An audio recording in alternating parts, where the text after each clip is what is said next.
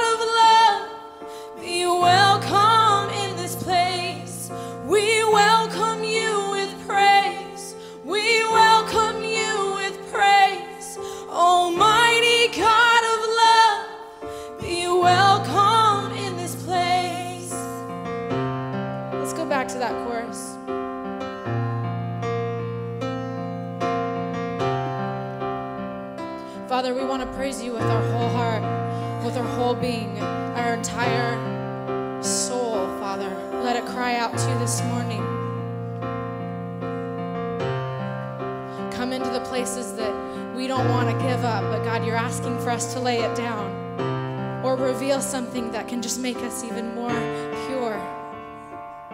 The way we're, we were created to be, Father. To you, our hearts are open, nothing here is hidden.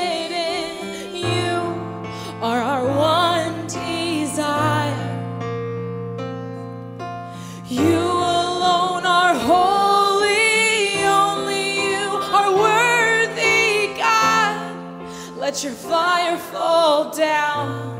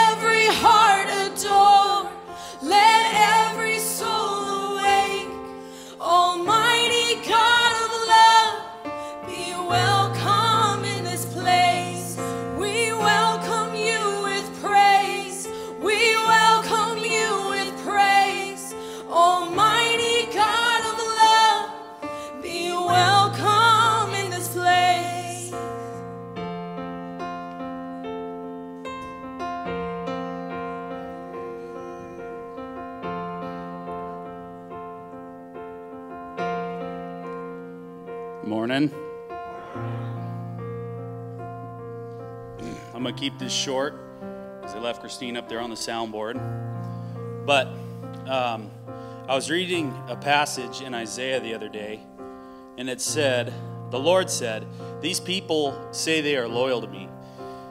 They say wonderful things about me, but they are not really loyal to me. Their worship consists of nothing more than man made rituals. And this, like, hit me with a gut check. Uh, the Hebrew says, Their heart is far from me. And I'm like, man, we're here every every Sunday singing worship, but is our heart in the right place? Um, so that that's that was my question. Where like where's my heart? So I'm kind of on a Bible kick right now. So I'm like, biblically, where is my heart? And and the first thing that comes to mind is Matthew 6:21. It says, "For where your treasure is, there your heart will be also." So what do I what do we treasure? Uh, verse 24 goes on to say, "No one can serve two masters, for either he'll hate one and love the other, or he'll be devoted to one and despise the other." And then the last line Jesus throws in there says, "You cannot serve God and money." I'm pretty sure he put that in there because he knows our biggest rival. His biggest rival. So, I told you before, but the best way um, that I can obey God in generously giving uh, is here routinely on Sundays giving to God. Um, we've got the ways that we do it every week. You see up here. Um, and it's it's not easy to do, but it's not. Uh, at least for me, maybe you guys are different, but at least for me, I've got to just do something routinely for it to stick. It does doesn't happen spontaneously, like reading the Bible. The only way that I can really dig into it is to make a routine every morning of doing it, and it's the same thing for me with with money. The only way that I can like demote money and lift God up is to just submit to what He said and, and giving generously. So, with that, let me pray for this offering. Father, I know in this room we desperately want to obey you, Lord. Father, all it's I believe it is on our shoulders to do it. So Lord, I just ask that you would strengthen our our strengthen your spirit that's in our heart. Father, I just ask that your spirit would help us combat our fleshly desires to just make money for ourselves. Father, I pray that you would bless bless this offering and and multiply it, Lord, so that so that we can better reach this community with your gospel message. Father, I pray this through your son Jesus in his name.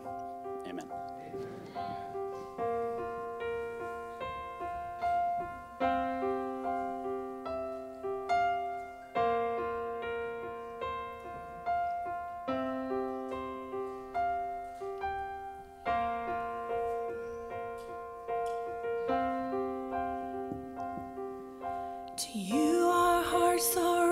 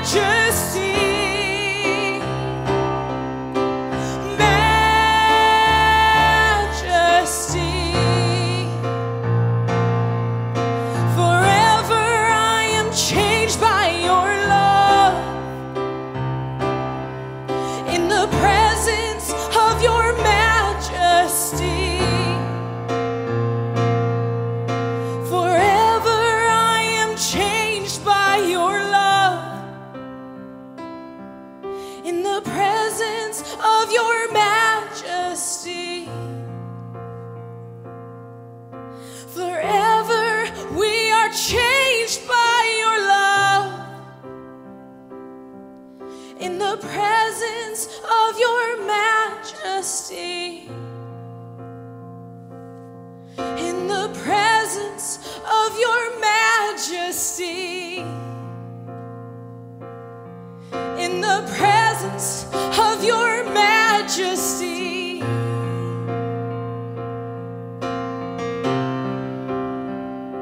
Cause this is how we fight our battles. This is how we fight our battles.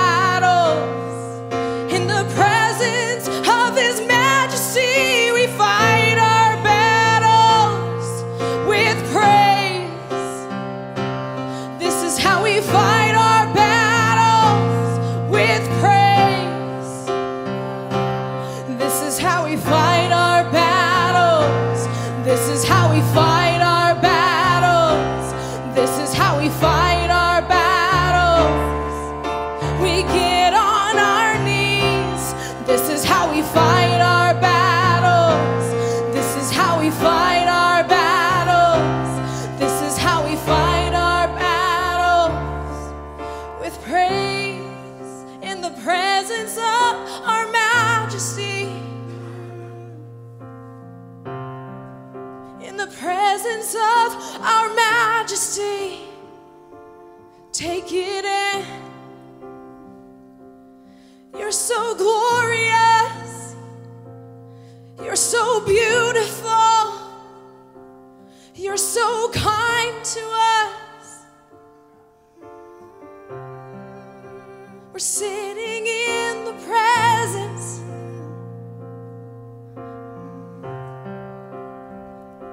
We're sitting in his presence.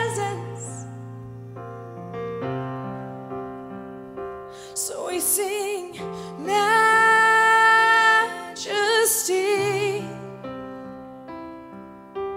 Majesty.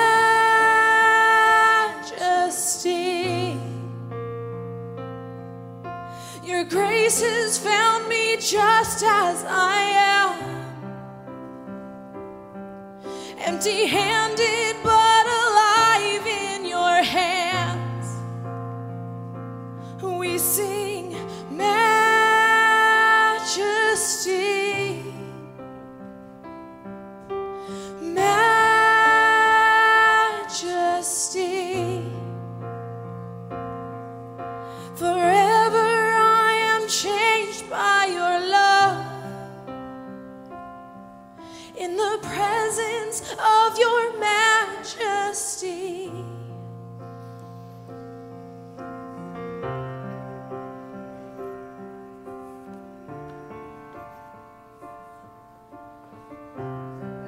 Happy Mother's Day.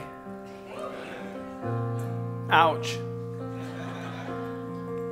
Let's pray for the moms real quick. Can we do that? Father, while we're here to celebrate and listen to and understand you in a greater way, I want to thank you for motherhood, for women who are willing to give up their lives that we might have life. I'm so grateful, Lord God, for the example that they set for us in the picture of who Christ is for us, who gave his life up that we might have new life. So, Father, I just want to encourage the mothers in the room that it may not seem like at times that it's worth it.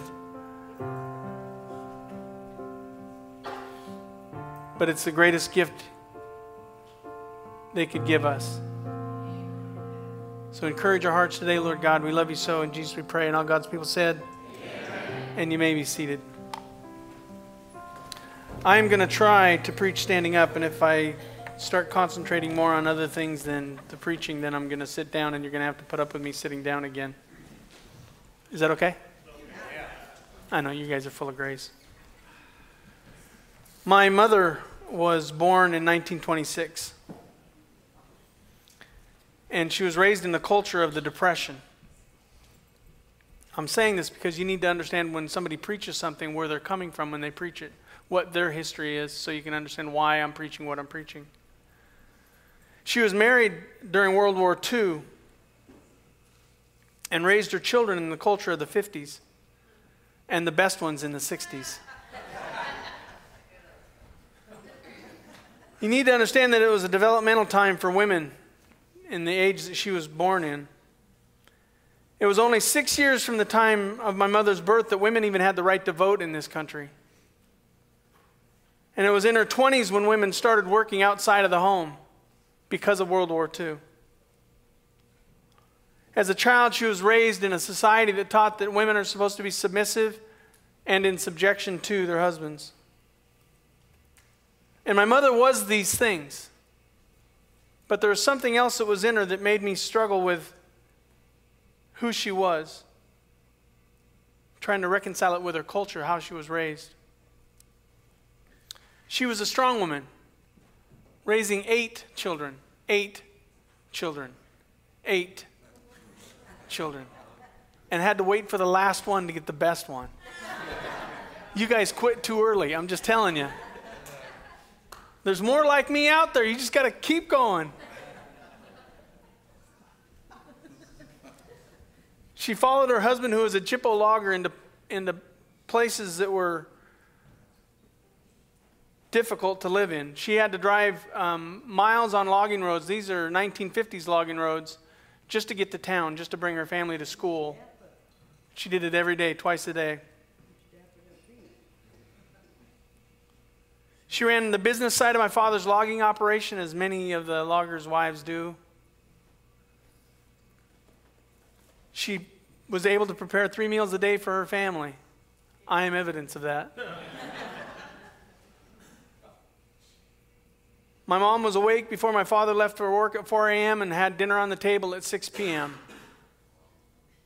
Every day, six days a week. Oh, by the way, she ran a 150 acre farm.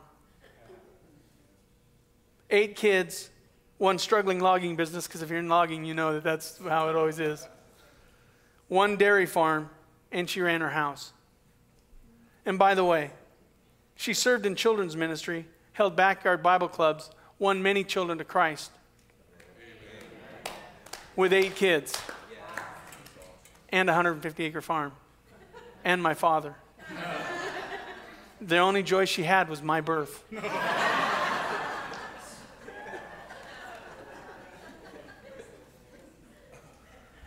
Please do not mistake it that I'm saying that my mother was this perfect person, because I'm sure she had her faults. But when it came to her house, my mom was a rock star. Proverbs chapter 31, verse 29 says, Many women have done excellently, but you surpass them all. But you surpass them all. I was blessed to have a mother that could do these things. When I first met my wife, she was a 19 year old who had just moved out after graduating from high school into her um, best friend's, with her best friend to an apartment. She was working a job that paid very little, and yet she was taking care of herself. I remember when we first started dating, I found she had a quart of ice cream in, there, in the freezer, and I ate the whole thing. and I didn't realize that she saved and scrimped all month long for that one quart of ice cream to celebrate just the bad days, and I ate it at one sitting because that's what you did. I didn't know people lived that way because there was always ice cream in my mom's fridge. As a 25 year old mom of two, and you've heard this numerous times, but her daughter was born with a liver disease, and she spent nine months in hospitals, not going to doctor's appointments, not just visiting hospitals, but living in hospitals. She traveled with a six month old to the city of San Francisco for hospitalization for five months. On her own, on her own, she got an apartment in downtown San Francisco. A girl from the backwoods of Texas who was married to a man who had never left Astoria, Oregon. This woman gave up her dream so I could fulfill my duty as a pastor. She lived a life of sacrifice and suffering and caring for her family and her church. Many women have done excellently, but Deborah Jane, you surpassed them all. I believe the most difficult role in any family is that of a wife and a mother. And you do this all under the curse of sin.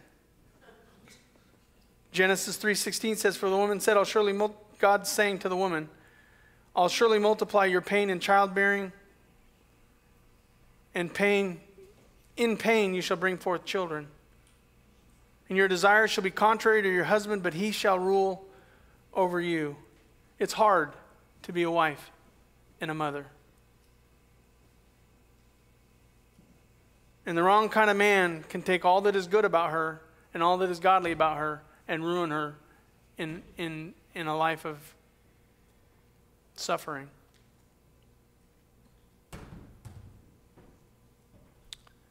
Today, I want to talk about a man named Lemuel who had a mother who spoke to him about the qualities of an excellent wife.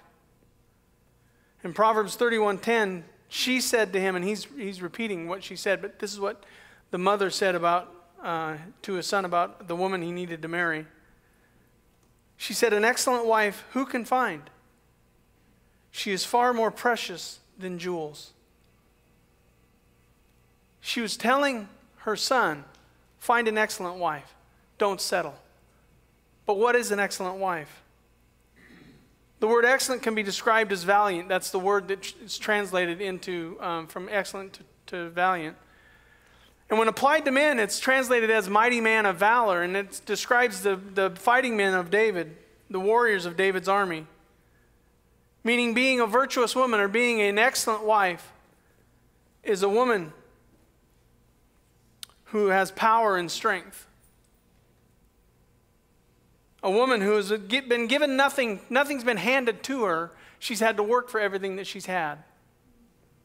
That's an excellent wife. And I wrestled with this because there's all this talk about women being weaker vessels, and I understand that we, you have your weaknesses, and by the way, so do we. Amen. You women didn't even want to reply on that one. Come on now. I'm throwing you a bone. This is the one time you can grab a hold of something like that. Today's not the day to talk about your weaknesses. Today's the day to talk about your strengths. See, I say this because my whole life I've been surrounded by strong women. Women who are capable of doing anything they set their hearts to. And they'll do so in submission to a greater mission and sacrifice their own life for others. Proverbs 31 29 says, Many women have done excellency, excellent, excellently, but you surpass them all. I'm going to sit down for a minute if that's okay. but you surpass them all. We're going to use the Proverbs 31 woman as the example today, but I want to give you a warning because most women don't like Proverbs 31 because it just makes them feel bad about everything. And what I want you to do today is I want to challenge you to celebrate areas of your life that the scripture teaches are should be true about you. Celebrate those. Even if there's just one, celebrate the one. But also, consider those areas of your life that might be mediocre, that might need you to step up and to be a, more of a godly woman. So don't beat yourself up and don't beat yourself down because I'm not going to do it today. I just want you to be encouraged to find out what the Bible says about this Proverbs 31 woman. So let me give you a, just a simple statement. This, this, if you're single and male, pay attention really closely to everything that I say. If you're married and male, pay attention to everything I say today. Let's just say if you're a male, put your phone down and pay attention to what I'm going to teach you today. It'll change your life. Because a Proverbs 31 woman does not need you. She wants you. She does not need you. She wants you. This is huge, again, especially if you're single, because you think this woman needs you. She does not need you if she's a Proverbs 31 woman. She's fully capable of taking care of herself without you. She chooses you. I don't know why sometimes, but she chooses you. When I first met my wife, she did not need me. She had a job, she had a home, and she had a Volkswagen. And she knew how to set the points. Yeah, baby. She knew how to take care of that. She could change the tire when it's flat. She could fill it up with gas. I don't know what happened to all of those skills that she had.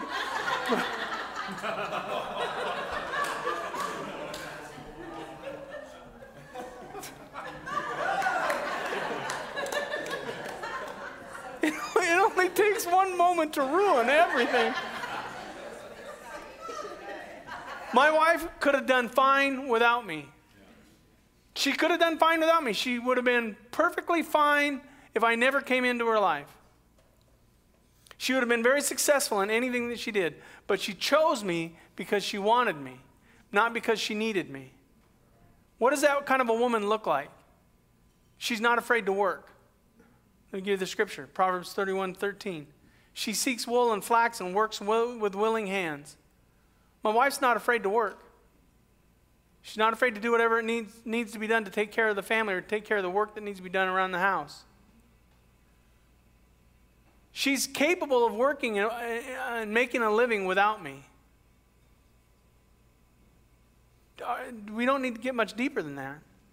She willingly works with her hands. She's not afraid of working. If you're a single guy, you want to find a woman who's not afraid to work, not so she can support you because you're too lazy to go get a job. Come back next week, guys. We're going to talk about you. So if you got the guts, show up. We'll see what happens. She's not afraid of work. She can make her own decisions. A woman who does not need you but wants you can make her own decisions and carries them out to completion. Let me give you a verse that will floor you. This is what the Word of God says about a, a virtuous woman, a, a mighty woman of valor. She considers a field and buys it. She sees an opportunity for profit for her family. And she spends all of your money on it. Not because she's trying to buy something frivolous or useless, but because she sees an opportunity and is smart enough to understand that she'll not only want to profit for the family, but she'll work it herself. I just, I, th- I thought about that a lot. I thought about how I wonder how many women really feel like in their family, if they consider an opportunity to find a way to support their family, if their husbands will support them in that. See, I think sometimes husbands want their wives to need them, so we don't let them use their own brains, which you're going to find out are smarter than ours.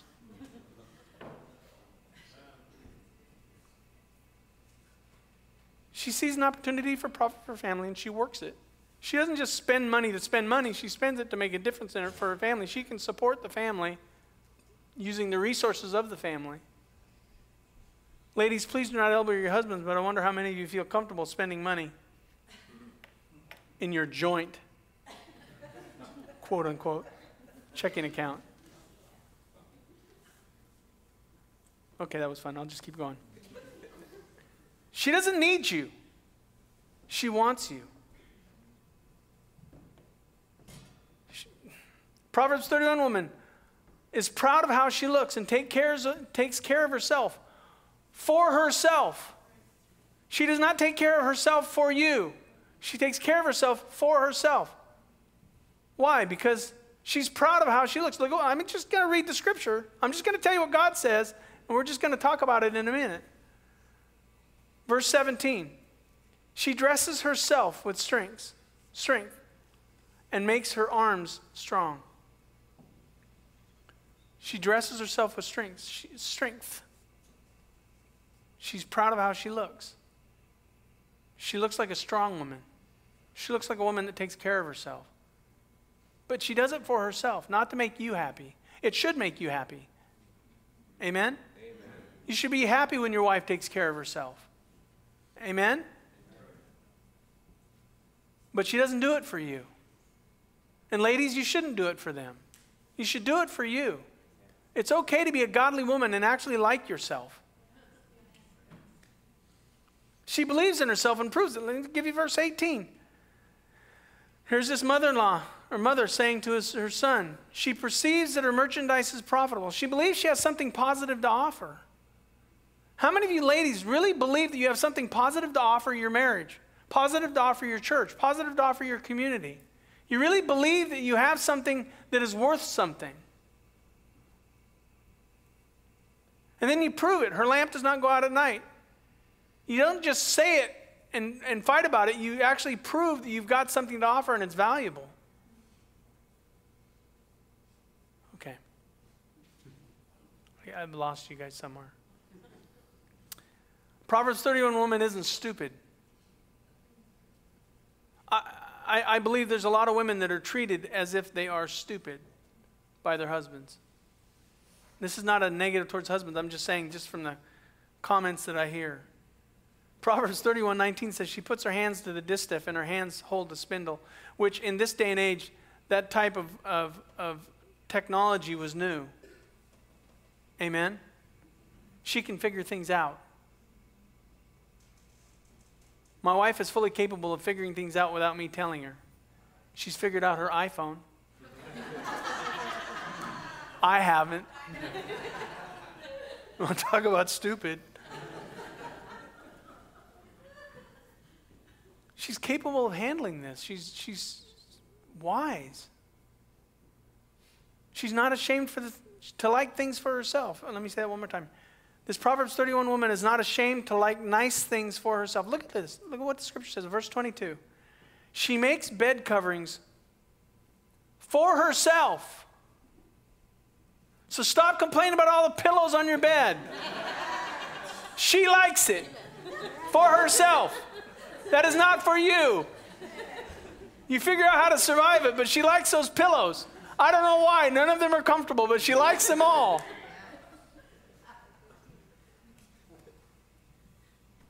Her clothing is fine linen and purple. Why is it wrong for women to like nice things? I'm not talking about being prideful or, or vain. I'm talking about a woman that just likes nice, quality things. She doesn't need you. She want, let me just remind you, she does not need you if she's a Proverbs 31 woman. She wants you. And you want her to want nice things for herself. She's respected because she has no fear of her future. Look at what it says. Look at verse 25. Strength and dignity are her clothing, and she laughs at times to come. She's seen as a woman who's strong in faith, trusting God with her life. She's not, she's laughing at what's going to come. Like, I, I think about what's happening in the world and all the people that are freaking out over what's happening in Russia, and I'm not saying that that's something we should be excited about. I'm saying that a godly woman isn't worried about what's happening in Russia. She's worried about how she's going to take care of her family. But she doesn't even worry about that because she's laughing at that because she knows God's going to take care of her. When she speaks, she has something to say. Interesting thing about women godly women, it's always in humility. I'll give you the scripture, verse 26. She opens her mouth with wisdom, and the teaching of kindness is on her tongue. She doesn't need to manipulate a conversation because her voice is respected. Ladies, how many of you feel like your husband respects your voice? Like when you say something, he's actually truly, honestly listening to what you have to say. Not because you're speaking stupidity, but because you're speaking with wisdom. My wife does not need me. She wants me. She chooses me. And I didn't marry a project. If you're sing- a single guy, do not marry a project. marry a Proverbs 31 woman. Don't marry a project. And by the way, ladies, don't let a project choose you.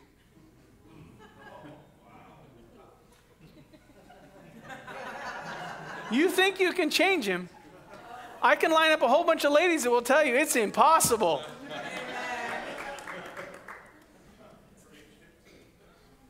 See, I never thought I needed to fix my wife. I never thought, I never, and I'm being very honest, in 37 years, I never thought I needed to fix her, change her, transform her. As a godly wife, she's allowed God to do all of that work. And God sees things in her that I didn't even see. He's fixing things that I didn't even notice were wrong. I didn't even think they were wrong.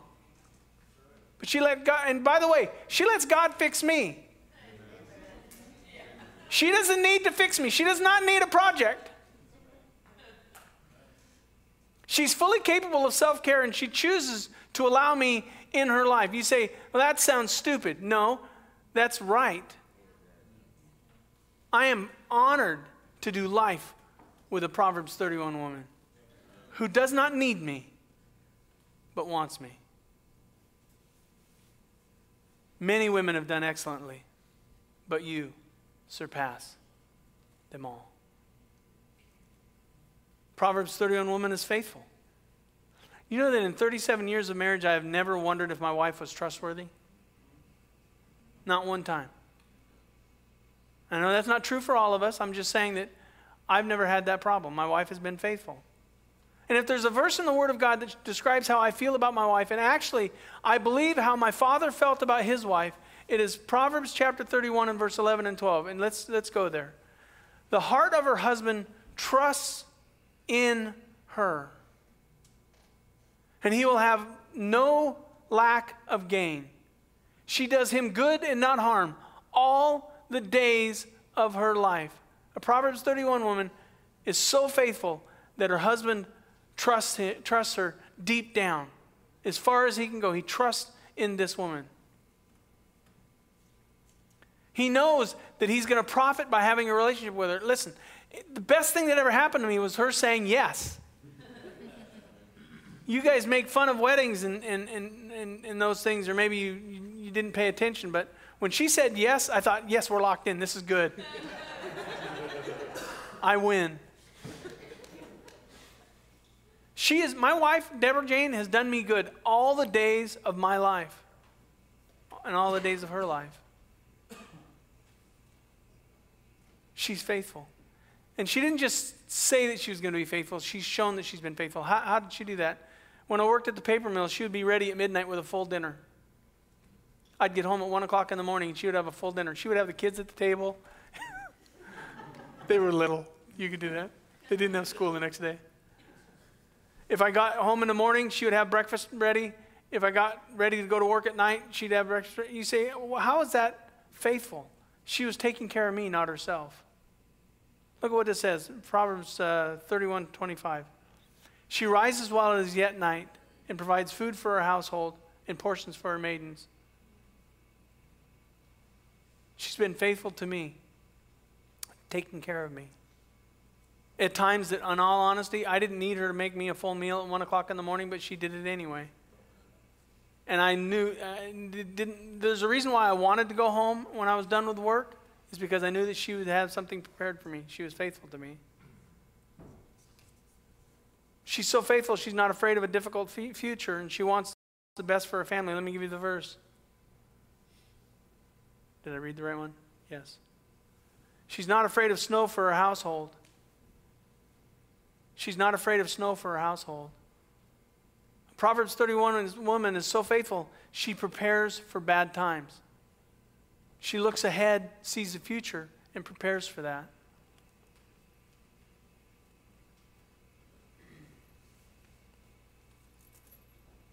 And her household are clothed in scarlet. Scarlet was a a royal uh, color at that time. She wanted what's best for her family. See, a Proverbs 31 woman always wants the best for her family, and it will, even if it costs them their life, they will always do what's, they will sacrifice their own clothes to put clothes on their kids' back. They will sacrifice their own selves to make sure their husbands are taken care of. They, they are so faithful to this idea of God, being a godly woman that she will be faithful to sacrificing of her own life so that we might have life.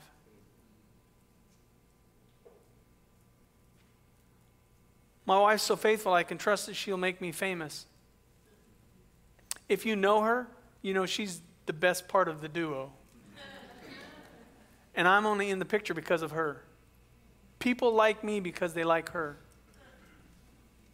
Let me just give you the verse. Her husband is known in the gates when he is among the elders of the land. Of the, land. the husband was known by the wife. The husband is known by the wife. You're either a good man or a bad man, depending on how your wife represents your family. Amen. That was fun. My wife's always been faithful to make sure that she's taking care of, uh, she's making me famous. I trust my wife with my life. She always thought it was, she's always thought what was best for me and the children. She's always done what's best for me and the children. She'll always do what's best for me and the children. She's been faithful in that. Many women have done excellently, but you surpass them all. And finally, I'm not sure if this fits or not, but Proverbs 31 woman likes you as much as she loves you. I know this sounds strange, but many women say they love their husbands, but they don't like them. How do I know that? Because you critique and criticize and complain about them, and then you say, But I love him. Amen. You don't like the person that they are. You, you, you know, some of you don't even like your kids. You just want to get away from your kids. Like, you blame your husband for why your kids are the way that they are. And you gave birth to them. We're blaming you. Oh, that didn't go uh, very well. I remember my wife would not, it was like four years before my son stayed overnight at grandma and grandpa's house. Not because she was afraid of my mom, who had raised eight kids and 24 grandkids, but because my wife really liked being with my kids. She loved being with my kids. We never went on a vacation, just me and her, when we were young, young and married, because one, she was afraid another kid would come, but two, she wasn't. But two, because she just liked being with my children. She enjoyed them. Sometimes I just I just hear parents wanting moms wanting to get away from their kids and I can't comprehend that. I've never been around a woman that didn't like her kids. Proverbs 31:28 says, "Her children rise up and call her blessed. Her husband also, and he praises her."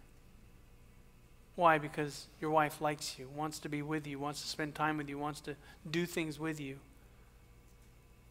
And because she doesn't need you, she'll find somebody else if you don't spend time with her. Amen. I don't know why she won't turn off the phone. It's probably because you're not spending time with her. And she, I'm going to skip that verse. We're going to go to verse uh, 20. She likes humanity enough to minister to them. So she likes people. A godly woman likes people. The Bible says she opens her hand to the poor and reaches out her hands to the needy. And I, I got to put my glasses on to read my notes because I don't know what in the world I was writing. I find it interesting that I, I hear this from Christians all the time how the church is supposed to be reaching out to meet the needs of the needy in the community and blah, blah, blah. You're the church. Why organize something that should be organic? You're the church. You want the church to do something? Go meet the needs of the needy. That's what a godly woman does. We were driving through McDonald's the other day getting some health food. hey, we got smoothies, fruit smoothies, made with bags of sugar. But there was a woman that was standing on the side uh, begging uh, for help. And my wife just starts bawling her eyes out. And I said, What? What? Because I thought I did something wrong when I ordered a quarter pounder of cheese. I thought that was okay. no onions, of course.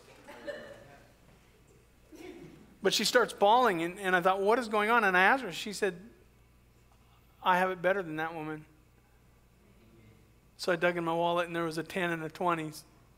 And I wrestled for a moment. I'm just being honest.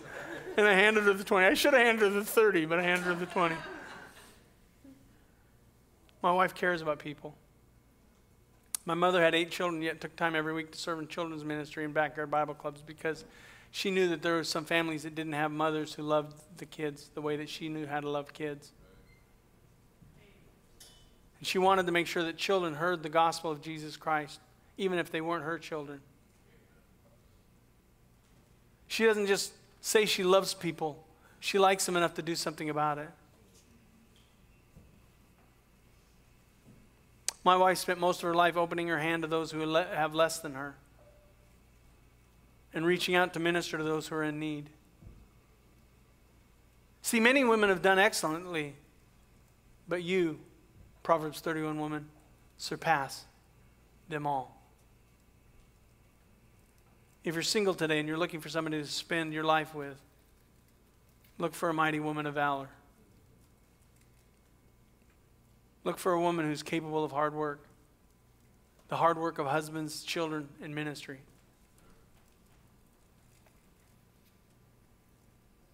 Women who like themselves. Find a woman who likes themselves. Like they, they don't, you don't have to prop them up and build them up all the time because they are fine by themselves. They feel good about themselves. And if, ladies, if you don't feel that way, find out why you don't. I ask women all the time this question when, i when I do counseling. I ask them, do you guys know the question I ask? Anybody want to speak it out? What's wrong with you? because y'all, y'all just, and I can't get it, get, get it figured out. So I ask, what's wrong with you? You know what I've learned? There's nothing wrong with the woman God created. There's only something wrong with what sin did to that woman. Whether it's your sin or somebody else's sin, it changes you. And you can change what you do, but you can't change who you are, so you just need to get back to who you are. You need to get back to that person that you like, that God created, that, that person that God created, that when He looked at you, He said, ah, That's very good. Because there was a time He thought that about you. Well, there's always a time He thinks that about you. that was a little bit wrong. Doctrinally incorrect. Find a woman who has compassion on those who don't have what they have. And can I just say this? If you're a single mom, you've got kids that there are some women in this world that would love to have. If you're a married couple, you have something others don't. You've got two adults in the house against however many little ones you have. If you're a Christian, no matter what your status, you have God. And there's a lot of people that don't have Him. And they're trying to figure out how to do this life on their own, and they're, they're living in a culture that kind of says women are weak, and they're trying to give, you know, they're trying to tear you down. There's women, and I don't understand that. I don't understand how come women tear down women the way they tear each other down. I, I don't get that. Y'all know how hard it is to feel good about yourself. Why would you tear down the other another person who has a hard time feeling good about themselves?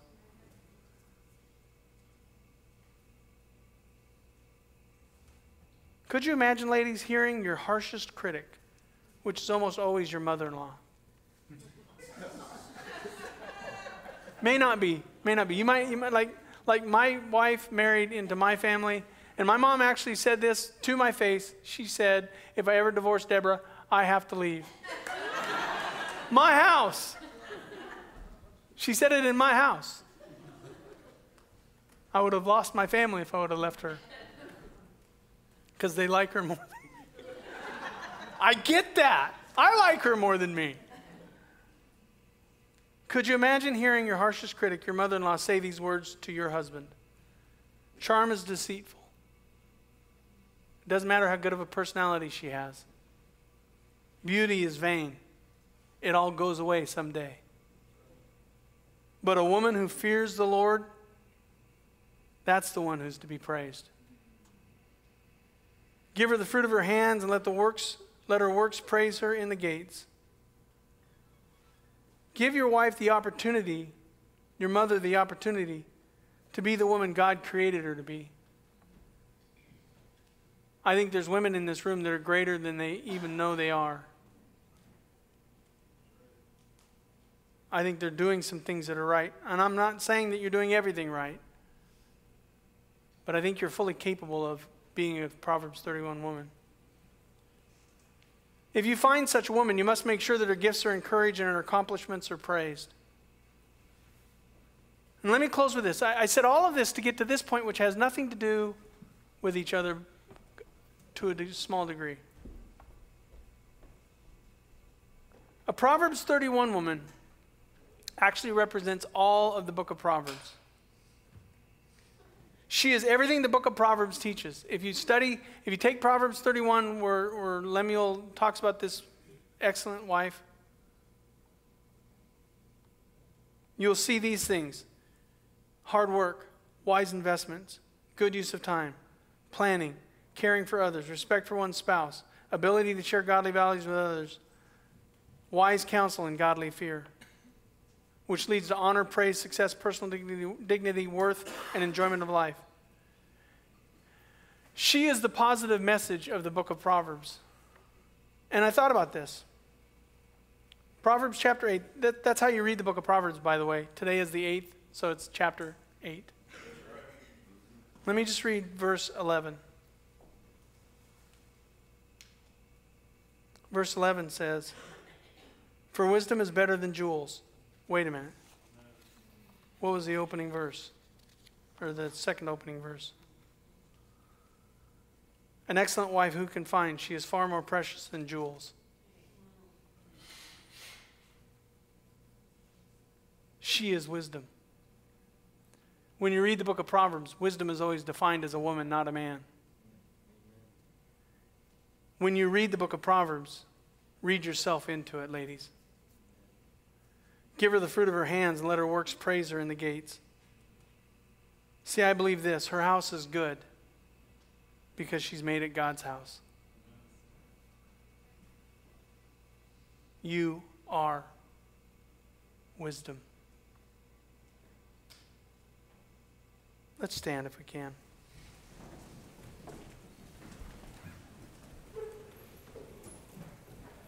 If I can get the ushers to come.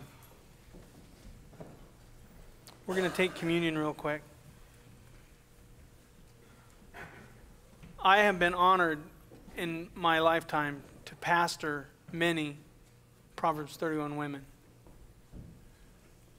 We have a leadership team full of women that are Proverbs 31 women. You ask their husbands, they will praise them. They need to be given the fruit of their hands. Let their works praise them in the gates. We've got others in the church, women in the church, serving in different ministries that are Proverbs 31 women. We have women who are watching online who are Proverbs 31 women. You may not have it all, but you got a lot. And I just want to tell you today, I'm so grateful that I get to pastor in a time where women are given their due. I'm honored by the woman that I've been given. I, I was blessed by the mother that I was given. And maybe you didn't have that mother. Maybe you should pray for her. Pray with her. You want to freak her out? Pray with your mom. Maybe you're not the perfect wife. This gives you something to work on. This gives you some direction, some hope. And husbands, be smart and help your wives to be the best wife they can be. Help them make their house good because they make it God's house.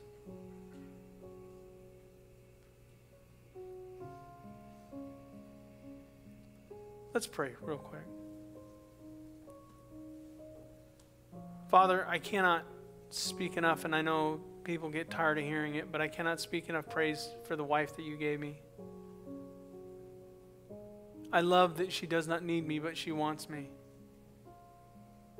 I love that I can trust her with all of my heart. And I love that she likes me. She really wants to spend time with me. And Father, I know that not everybody has that kind of relationship in the room, but I pray that for them. I pray, Lord God, that husbands would recognize that, that they've been chosen that there's something about them that that woman sees in them, Father, that makes them believe that that man could be the best man for them.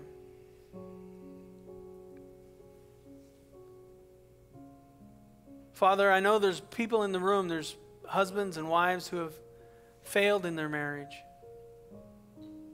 They haven't been as faithful, whatever. But Father, they can start this morning anew. They can start being faithful again this morning. And their spouse can say at the end of the day, I can trust my wife, I can trust my husband today. and then be faithful again tomorrow, Father, so they can say that they can trust their spouse again tomorrow. Father, help them start anew with faithfulness.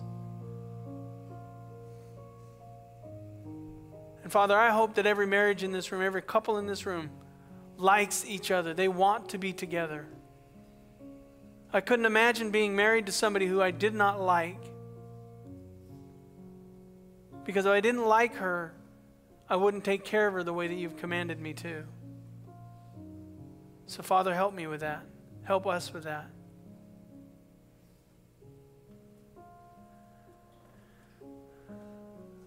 Father, we're preparing to take communion in a minute because we want to remember that without Jesus, this is all just rules and regulations. It is the heart of Jesus that helps us to love each other well. It's the life of Jesus that teaches us to surrender to one another.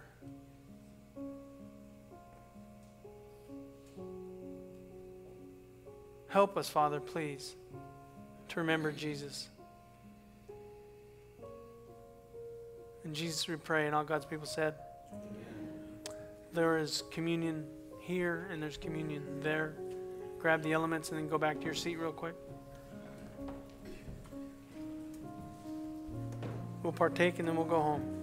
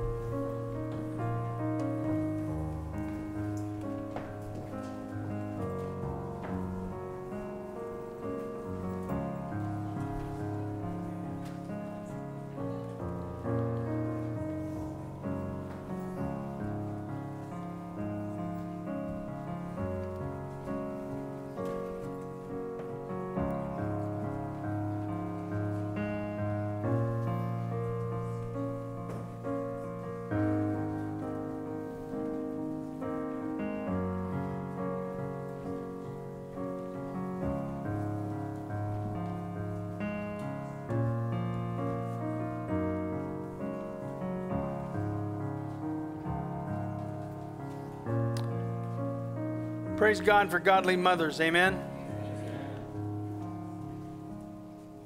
Praise God for godly women.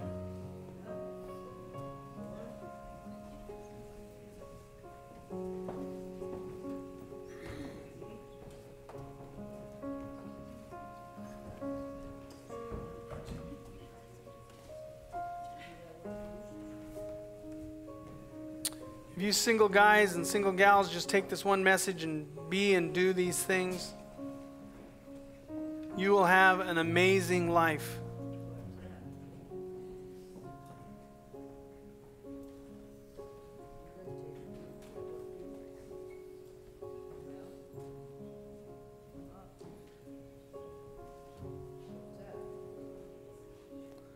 I'm going to put my glasses on so I can see my notes.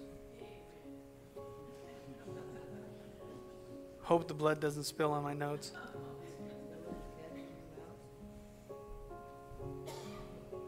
The bread represents his body that was broken for us. It represents the punishment of sin. It pictures the suffering he do, endured because of us. Jesus suffered because of my sin. Let's just dwell on that for a minute that he would suffer for our sin. Let's pray real quick. Father,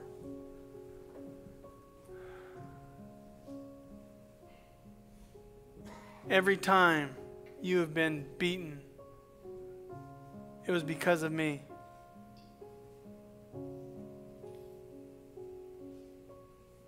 You took the abuse of man that should have been done to me.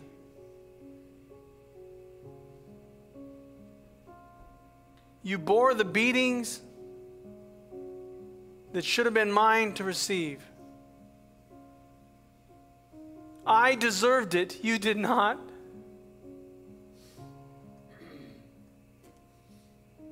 Yet you took it. You took it upon yourself to suffer for me.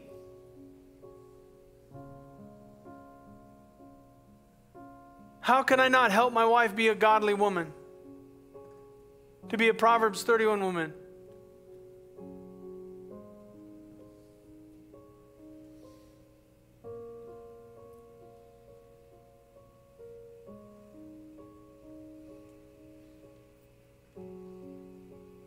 How can I not sacrifice my life for her and at times suffer for her as you've suffered for me because of me?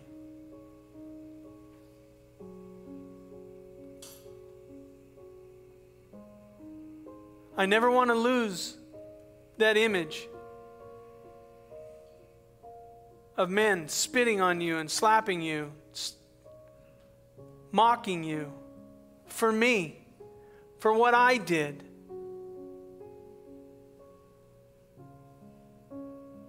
Thank you, Jesus, so much for giving your body for me.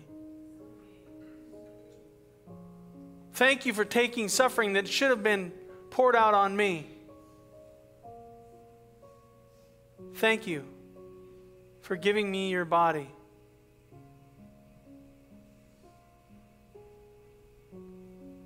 I never want to forget it, Father, what your Son did for me. In Jesus' name we pray. Amen. Please, if you want to remember and partake in the bread.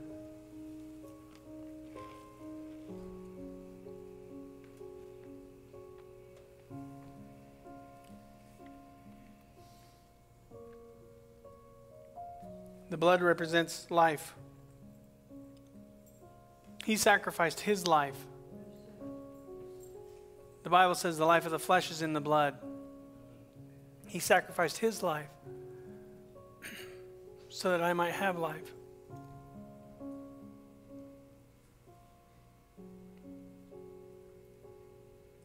Sacrifice for our sin that pictures a sinless life surrendered to God necessary for our salvation. My salvation required him to give up his life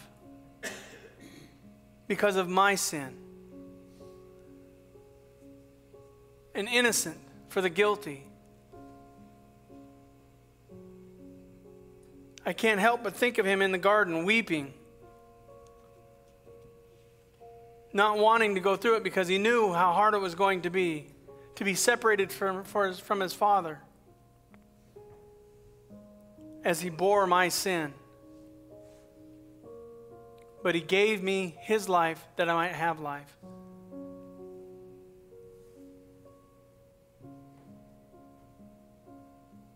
Let's pray in remembrance of what Jesus gave us for our sin.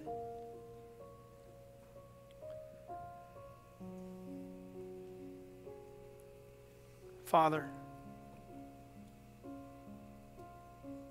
He didn't have to do it. He was well within his rights to say no. He could have made me give my life for my life. But he knew that that would make me guilty of my own sin.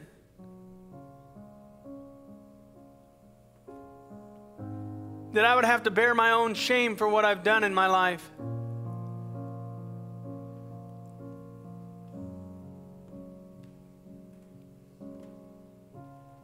But you so loved the world.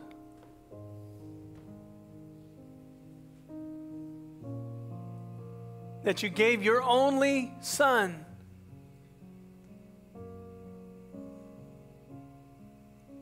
as payment for my sin.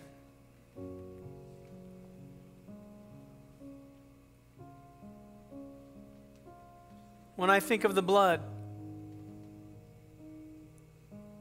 I can't help but think of the love you must have for me to give your life for a wretch like me.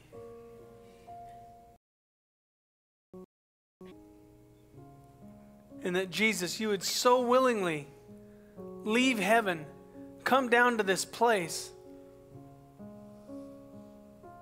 And give up your life for people who rejected you and turned you aside and turned away from you, who took advantage of you.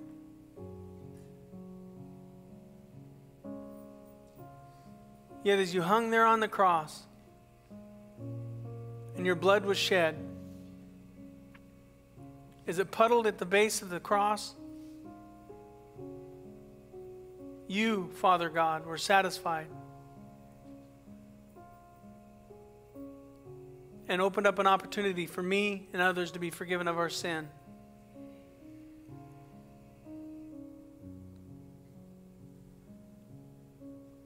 It's by his blood that we are cleansed and made white as snow.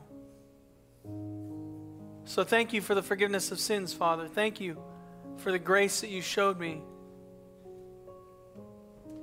Thank you, Jesus, for giving up your life so that I might have new life.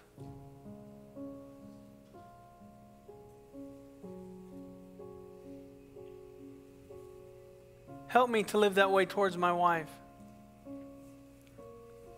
willing to sacrifice my life for hers. And she's already shown herself being willing, as a Proverbs 31 woman, to give her life for mine.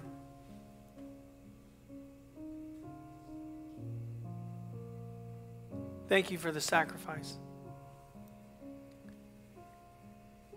In Jesus we pray, and all God's people said, please partake of the cup.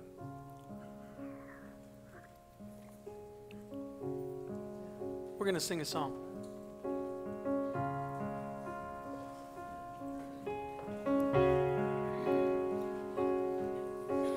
Precious blood has left me forgiven, pure like the whitest of snow,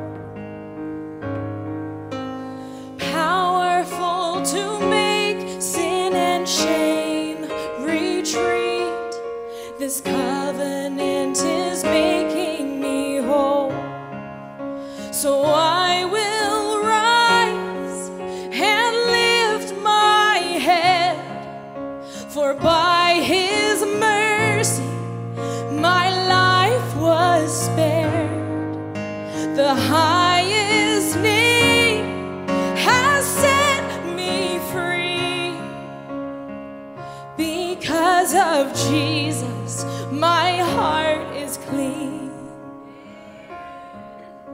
So purify my heart in your presence and teach me to discover the joy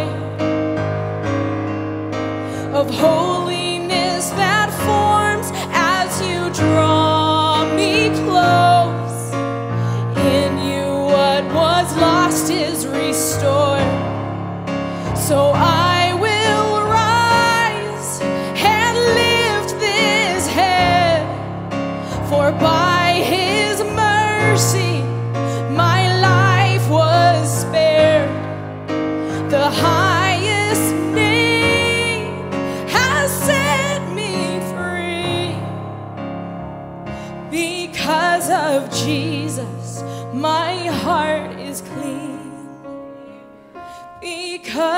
of Jesus, my heart is clean. Next week, we're going to talk about men. Bring one. I also want to add, I want you to prepare for something that I'm not sure exactly how it's going to go, but I feel like there's been a lot of loss in the last few years in a lot of people's lives. A lot of loss. And I want to go through just a small series, maybe two, three messages out of Lamentations chapter 3 to encourage you in times when we have to sit in the dirt because of the pain and the loss that we've experienced. So be preparing for that. Be praying for kind of what God needs you to grieve. What God needs you to kind of, I'm going to use the term get over, but I'm not meaning that disrespectfully because some of these things are hard to get over. I'm hoping to help you from the Word of God to process your pain and help you find peace in God. It's in a couple of weeks. So be preparing. Let's pray. Father, we love you. Thank you for mothers. Thank you for godly women. Father, there's excellent wives, but there's some that surpass that. And I pray for every woman in this room, Lord God, that they see an area to celebrate in their life, an area they've got good, an area that they're doing well in. Whether their husbands see it or their spouses see it or their friends see it, just maybe just reveal it to them today. And Father, I just pray for the husbands. Help them to help their wives be the best woman they can be. Give them wisdom that might actually come from their wife themselves. And Father, I pray for the singles in the room. You would either help them be a Proverbs 31 woman if they're a girl and help them find a Proverbs 31 woman if they're a guy. Because the greatest relationship we will ever have outside of the relationship with Jesus Christ will be our spouse. Encourage that, Father. And we love you so. In Jesus we pray. And all God's people said, Amen. God bless, guys. See you next week.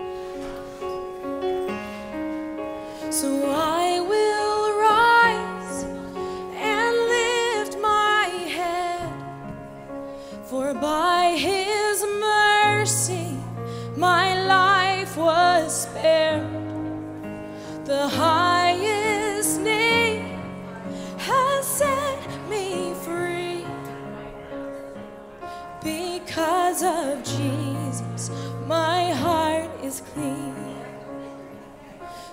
Because of Jesus, my heart is clean.